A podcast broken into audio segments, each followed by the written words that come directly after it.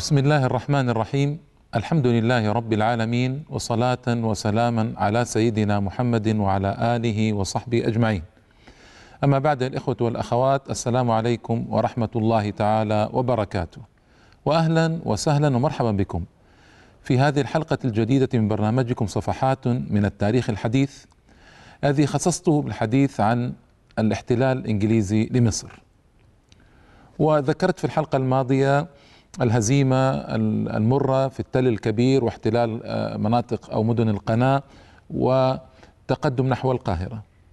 الذي جرى باختصار أن عرابي استطاع أن آه، يهرب من أمام الإنجليز في التل الكبير لما رأى أن الهزيمة وقعت وقعت وتسرب إلى الزقازيق ليركب قطارا يصل القاهرة.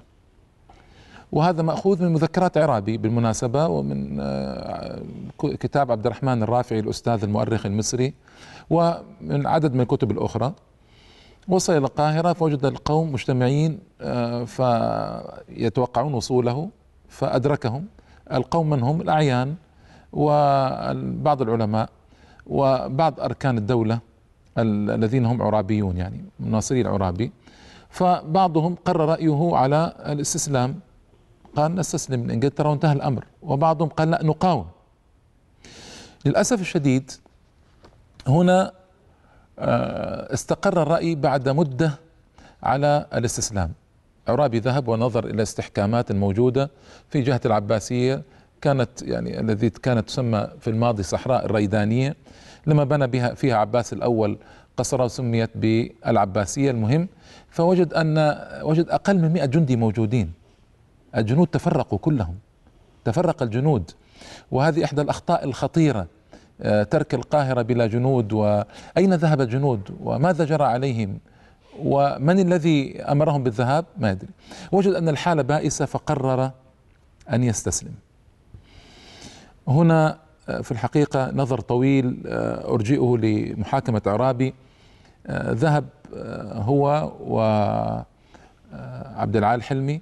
وسلم سيفيهما للجنرال لو.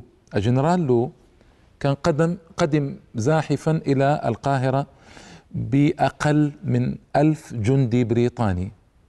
سيأتيه المدد بعد ذلك لكن هذه كانت الطلائع الأولى.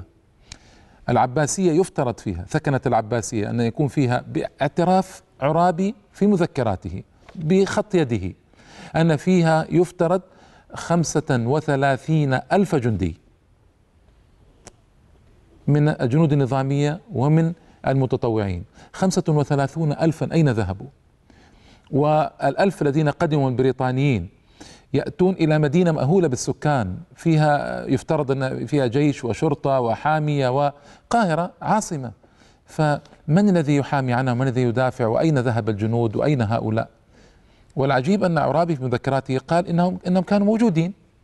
يعني حصل تناقض بين رواية المؤرخين وكتابة عرابي لأنه قال في اعتذاره بعد ذلك للأسف أنه اعتذر بعد ذلك عن كل الذي فعله كتب أن كان هناك حملة في في ثكنة العباسية كان هناك آه، قرابة خمسة وثلاثين ألف جندي. وأنا رأيت أن أحقن الدماء. أي دماء تحقنها؟ وهؤلاء جاءوا محتلين. يعني هنالك في الحقيقة مدتان مرت فيهما الثورة العرابية. المدة الأولى كان عرابي متقدما شجاعا جريئا مقداما آه، متصدرا دافع الناس للقتال والجهاد. المدة الأخرى ما أدري ماذا جرى له. منذ أن انهزم في التل الكبير وبدأ كأنه متخاذل عموما. آه، جاء جنرال لو وللأسف الشديد احتلوا ثكنة العباسية وثكنة قصر النيل بدون مقاومة. قوم قرروا الاستسلام. وهنا يعني على الأقل كانت تحصل مقاومة. على الأقل يقتل من الجنود الإنجليز قدر الإمكان. ربما يندحر آه، الجنرال لو ويعود من حيث أتى إلى ويلسلي الذي كان آه، آنذاك في منطقة القناة. يفعلون أي شيء. أما أن يسلموا البلد بهذه الطريقة المهينة الذليلة أمر صعب على النفوس. ولا أدري كيف وافق عليه عرابي. يبدو أن الضغط عليه كان كبيرا من بعض أركان الدولة.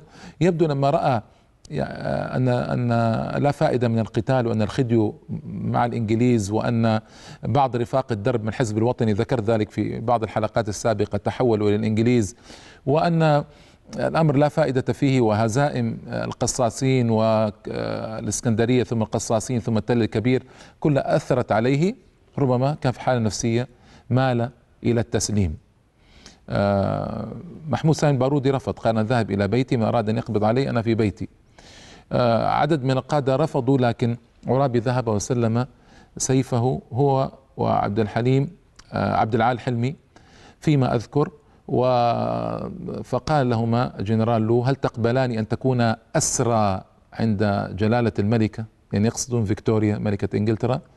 فقال أنا أثق بشرف إنجلترا وأسلم نفسي لها للأسف الشديد. فسلم نفسه وابتدأ دخول الإنجليز ودخل الجنرال ويلسلي ودخل الإنجليز كلهم بعد ذلك إلى القاهرة للأسف بدون مقاومة.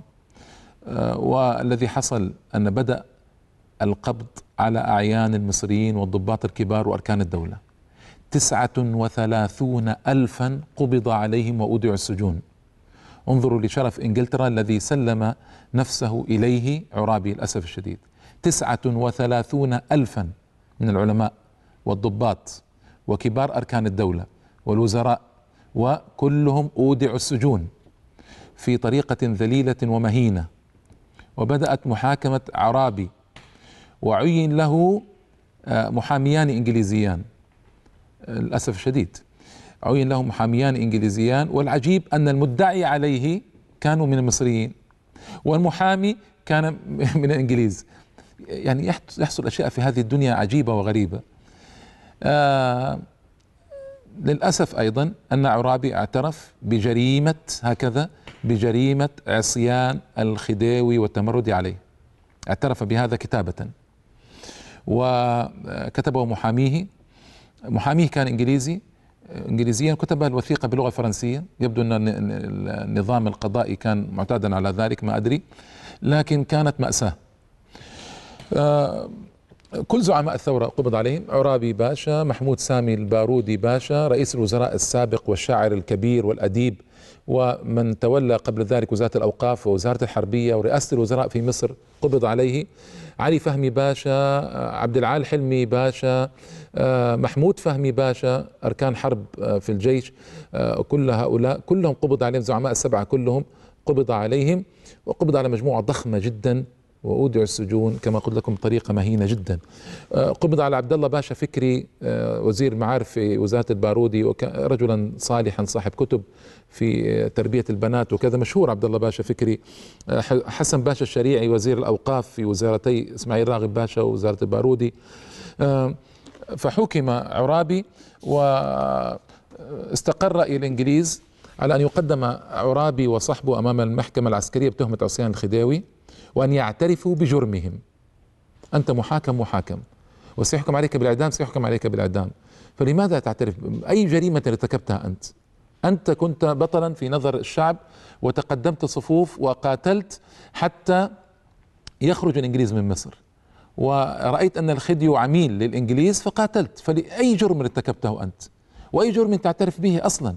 وهل تظن أنك عندما تعترف بجرمك سيخفف عنك الإنجليز الحكم أو أن القضية بيتت بليل والأحكام بيتت بليل كلها. فلماذا لم تظهر في المحكمة موقف قوي وقوي جدا؟ آه، مشرف تختم به حياتك وليكن ما يكون. وأنا ذكرت أن قبل ذلك أن صدام أنا علي آه، أنا عندي عليه مؤاخذات كثيرة جدا. على طريقة حكمه وبعدي عن الإسلام في معظم مدة حكمه وعلى القتل الذريع الذي أحدثه في العالم العربي بالذات في الخليج والكويت والإيران. حزب البعث وطغيانه في العراق وقتله المسلمين ومحاربته الإسلام. كل ذلك عندي عليه كلام طويل يعني لكن في المحاكمة كان أسدا قويا وقف في وجه العملاء الذين حاولوا أن يذلوه ويهينوه. وهم عملاء عملاء الأمريكان. فكان واقف موقف هائل وهائلا جدا. هو يعرف النقول فلذلك يعني عرابي ما كان موقفه موقفا في الحقيقة مناسبا. أبدا كان متخاذلا جدا بالذات لمن طلع على مذكراته وألفاظه وهو يرجو الإنجليز ويرجو المحكمة بصورة كانت يعني صعبة جدا. آه، جرت المحاكمة آه، ويصدر مع المحاكمة مرسوم بمصادرة أملاكهم. مع عدم المساس بأملاك زوجاتهم وأن تقرر الحكومة بعد ذلك المعاش المناسب آه، لهن وحرمانهم من رتبهم وألقابهم. وما دامت سوى أقل من عشر دقائق المحاكمة حكم طبعا للأسف محاكم عسكرية برئاسة مصري وأعضاء مصريين. وحكموا. لم يحضر آه، إلا عدد قليل في الجلسة الأولى وجلسة النطق بالحكم حضر عدد أكبر لكن كان قليلا جدا من المصريين آه، كانوا حاضرين. وقع على وثيقتين. الوثيقة الأولى يعترف فيها بارتكاب جريمة العصيان ويتعهد في الثانية ألا يبرح الجهة التي تعينها الحكومة الإنجليزية لمنفاه آه، طبعا الذي حصل أن حصل مثل حل وسط بين الإنجليز والخديو أن يحكم عليه بالإعدام اولا ثم يخفف إلى النفي المؤبد يعني حكم مبيت بليل فكنت أتمنى أن يكون في المحكمة آه، مدافع عن نفسه وبقوة مظهرا لشجاعته وقوته وبطولته في الحروب الماضية مظهرا لبطولة الشعب المصري الذي اختاره ليكون قائدا له. هذا كانت أمنيتي. وطبعا آه، نطقوا بالحكم بالإعدام ثم مباشرة معه أن حضرة الخديوي من رأفته ورحمته قرر أن يتنازل عن حكم الإعدام إلى النفي المؤبد ولو حاول أن يعود إلى مصر يقتل يقتل فورا. أما علي الروبي في الحقيقة الذي سلمه قيادة آه، عرابي قيادة التل الكبير وقلت لكم جاء متأخرا كان يفترض أن عرابي هو الذي يتقدم لا أن يرسل علي الروبي رفض وبإباء وبشمم أن يعترف بأي جريمة. وكان بطلا في الحقيقة ورفض الإقلال آه، الإقرار آه، الذي كتبه عرابي فلم يحاكم معهم ثم صدر الأمر بنفيه عشرون عشرين سنة في مصوع. آه، بعد ذلك طبعا حدثت أحداث سآتي عليها بعد الفاصل إن شاء الله فابقوا معنا.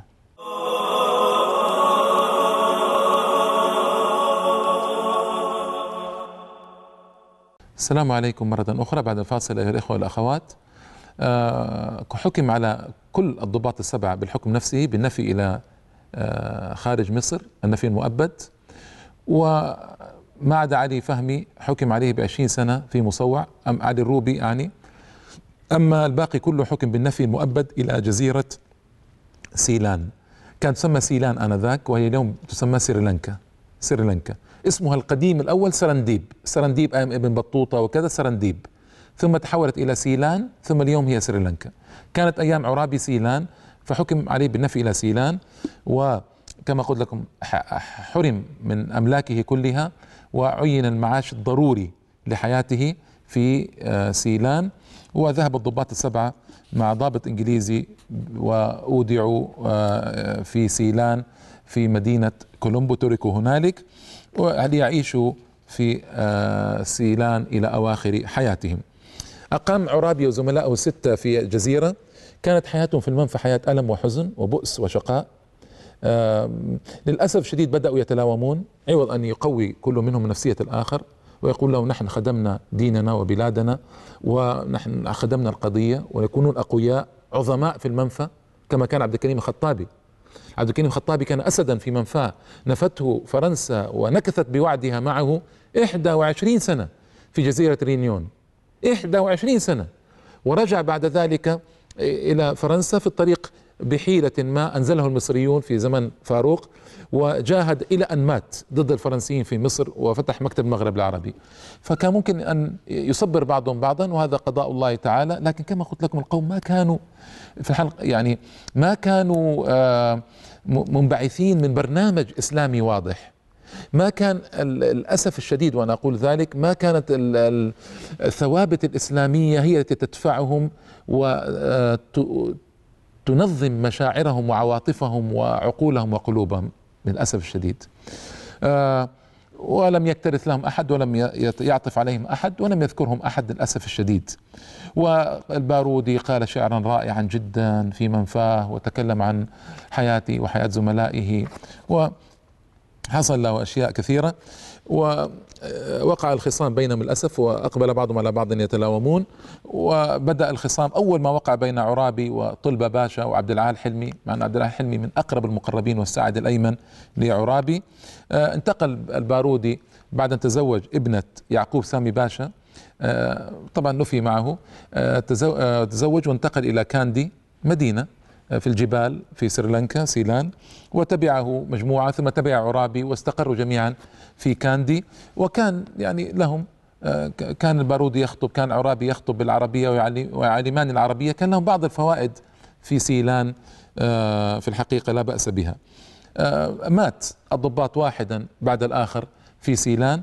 محمود سامي البارودي أصيب في عينيه بارتشاح في القرنية. ثم عمي فاستعطف الحكام في مصر وعاد إلى بلاده مكث قليلا قرابة أربع سنوات ونيف ومات رحمه الله تعالى محمود سامي البارودي.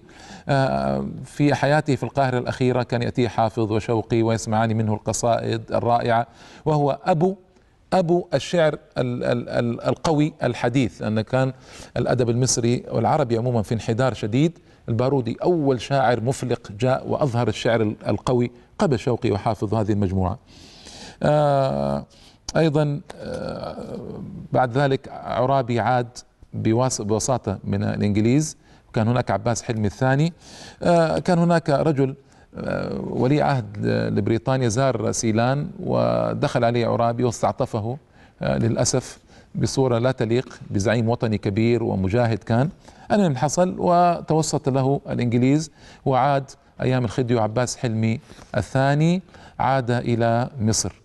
وعاش حياة في مصر يعني كلها بؤس وشقاء وتوفي بعد عودته بإحدى عشرة سنة سنة آه، آه، ألف وتسعمائة وإحداش تقريبا توفي يعني قبل أقل من مئة سنة ولما التفت إليه أحد ولا درى به أحد. وللأسف تصريحاته لما عاد كانت تصريحات كلها اعتذارات عما صنع وكلها ميل نحو الإنجليز بصورة غريبة وعجيبة. آه، أنا ما أريد أن أقرأ عليكم نصوصا القلب لا يتحمل وما أريد أن أشوه يعني صورة هذا الزعيم الكبير آه، في نفوسكم وقلوبكم لكن في الحقيقة آه، عودته ما كانت في صالحه وتصريحاته بعد العودة ليته اعتزل مثل بارودي وسكن في بيت ولا يدري عنه أحد. لا حفظ له التاريخ ذلك لكنه بدأ بتصريحات ما تليق لا به ولا بجهاده ولا بشرفه العسكري. ويعني الأمور ما كانت مناسبة أبدا. المهم آه، وجلب آه، أيضا سخط الرأي العام بأحاديثه لأنه جاء جاءت هذه الأحاديث في مدة كانت الشارع المصري يغلي بالوطنية وبإرادة الاستقلال وبجلاء الإنجليز و و و و وبوادر ونذر الحرب العالمية على الأبواب. فيعني ما كان مناسبا ابدا حديثه ولا كلامه. آه، أيضا يعني في الحقيقة كل هذه ذلك الهيلمان الذي سمعنا له وأنا أقوى من دولة فرنسا أنا أقوى من دولة إنجلترا وأنا أقوى من الدولة العثمانية وأن الحاميات الإسكندرية ستبقى ثلاث سنوات دافع عن البلد ولن يهدمها الإنجليز ولن يستطيعوا. ومحاولات يعني عزل الخديو ومحاولات قتل النواب إن لم يكونوا معه. وكل ذلك تلاشى بصورة عجيبة تحتاج إلى دراسة نفسية. في الحقيقة دراسة نفسية سيكولوجية كما يقال من أطباء نفسيين ينظروا كيف انتقل عرابي تقريبا من النقيض إلى النقيض من القوة والحماسة والشجاعة وقيادة الجماهير والوقوف بجرأة في وجه الخديو ومحاولة عزله و إلى تخاذل عجيب بعد ذلك في المحكمة وفي النفي وبعد أن عاد. يحتاج الأمر في الحقيقة إلى نظرة آه، نفسية مهمة ومهمة جدا يعني لابد. طبعا لو أن يعني لو أن نجح عرابي في ثورته ما قيل عنه هذا كله. ولا يعني هذا معلوم طبعا. والناس يعني الناس من يلقى خيرا قائلون له ما يشتهي. ولأم المخطئ الهبل والناس من يلقى خيرا قائلون له ما يشتهي. ولأم المخطئ الهبل. فيعني المخطئ سينزلون عليه أما الناجح طبعا. ويعني في الحقيقة يعني أيضا الراي العام في مصر أيها الإخوة والأخوات لما رأى عرابي في ومحكمته ورأى الزعماء السبعة كلهم يحاكمون ورأى ذلك التخاذل في المحكمة والجرائد كانت تنقل طبعا كل شيء ورأى يعني أصابه يعني يأس وإحباط أن هؤلاء هم الزعماء الذين اتكلنا عليهم طويلا ووثقنا بهم طويلا يحصل منهم هذا. فكان يعني كان صعبا جدا على المصريين آنذاك وعلى نفوسهم وعقولهم وقلوبهم. ويعني ما كان هناك مشكلة لو يعني لو أن عرابي مثلا قال أنا يعني هذه هذه هزيمة هزمناها بشرف وبقوة والأمم تمر بأطوار ضعف وأطوار قوة ونحن قدمنا كل ما عندنا والإنجليز مخطئون والخديو مخطئ ويعني وهذه بلادنا وهذه ربما نشأ عن تلك القوة لو وجدت في المحكمة نشأ جيل قوي يرتكن إلى تلك التصريحات وإلى ذلك الكلام الرائع ويبدأ دورة جديدة في الجهاد والقوة والإعداد لطرد الإنجليز. لكن لما يكون الناس متخاذلين قادة البلد ورواده والذين ساقوه إلى الجهاد والذين نفخوا فيه روح القوة والحماسة. يحصل لهم هذا في المحكمة. لذلك أيها الإخوة والأخوات المحاكم للثورات كلها تكون محاكم في الحقيقة تحمل أروع أنواع الصمود والثبات والقوة أمام من قضى على تلك الثورات أو من احتل البلاد. على مدار التاريخ في الجزائر. أظهر الإخوة في المحاكمات بعض المحاكمات جرت لهم ثباتا رائعا جدا. في كل بلد يعني في العراق في اليمن في آه، الشام في آه، يعني الناس علقت على المشانق وضربت بالسيوف وهي ثابتة وقوية وترضى بقضاء الله وقدره. وفي آه، مقابل ماذا؟ إذكاء روح الجهاد ضد المحتلين وإذكاء روح الثورة في الشعب. وكل هذه تأتي من تصريحات قوية للقادة في محاكماتهم وفي محاكمات كما يقولون محاكمات الثورة أو محاكمات الأجانب المحتلين للمجاهدين الذين يجاهدونهم من أهل البلد. وهذا ليس فقط في الإسلام يا إخوة. كل الثورات كل الثورات أثبتت هذا وبقوة وما تراجع أهلها. تقريبا لما يقول كل فيتنام أظهروا صورة مشرفة رائعة جدا يعني ووصلوا إلى إلى الموت يعني. فليت عرابي ومن معه جاهدوا الإنجليز على أبواب القاهرة وجمعوا الشعب ضد الإنجليز وأثاروا الشعب ضد الإنجليز القادمين إلى القاهرة.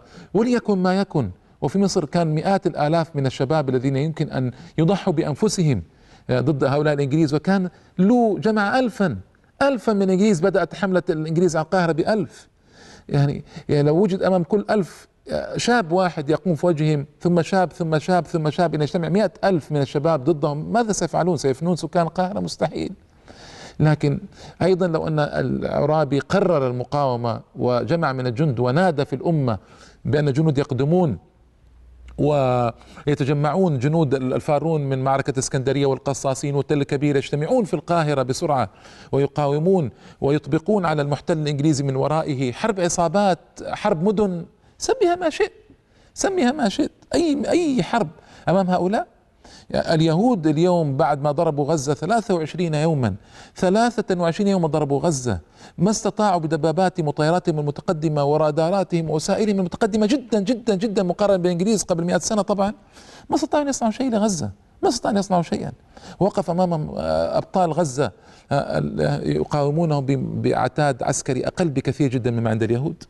فأنا أقول يعني آه الذي جرى من احتلال القاهرة كان احتلالا مضحكا جدا. ما كان احتلالا أصلا.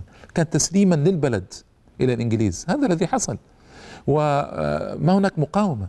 جرت مقاومة نوعا ما مشرفة بالإسكندرية مقاومة في القصاصين تل كبير. لماذا لم تحصل مقاومة في القاهرة؟ فأنا أقول في النهاية سنأتي لتقويم الثورة العرابية بالكامل في الحلقة القادمة إن شاء الله تعالى. لكن آه الذي جرى كان مؤلما. ويحز في النفوس والقلوب وكنت أتمنى أن يجري غيره لكن هذا قضاء الله تعالى قضاء الله تعالى. نسمع ونستفيد وهذه العبر والعظات كلها تكون نبراسا مضيئا لنا إلى مستقبل أفضل إن شاء الله تعالى وإلى جيل جديد يتحمل مسؤولية بقوة ويقدم الصفوف ويتقدم وينصر أمة الإسلام ويعليها ويجعل لها الريادة والمجد والسيادة من جديد. وإنا لفاعلون إن شاء الله تعالى وإنا لمنتصرون. وإلى اللقاء حلقة قادمة الإخوة والأخوات والسلام عليكم ورحمة الله تعالى وبركاته.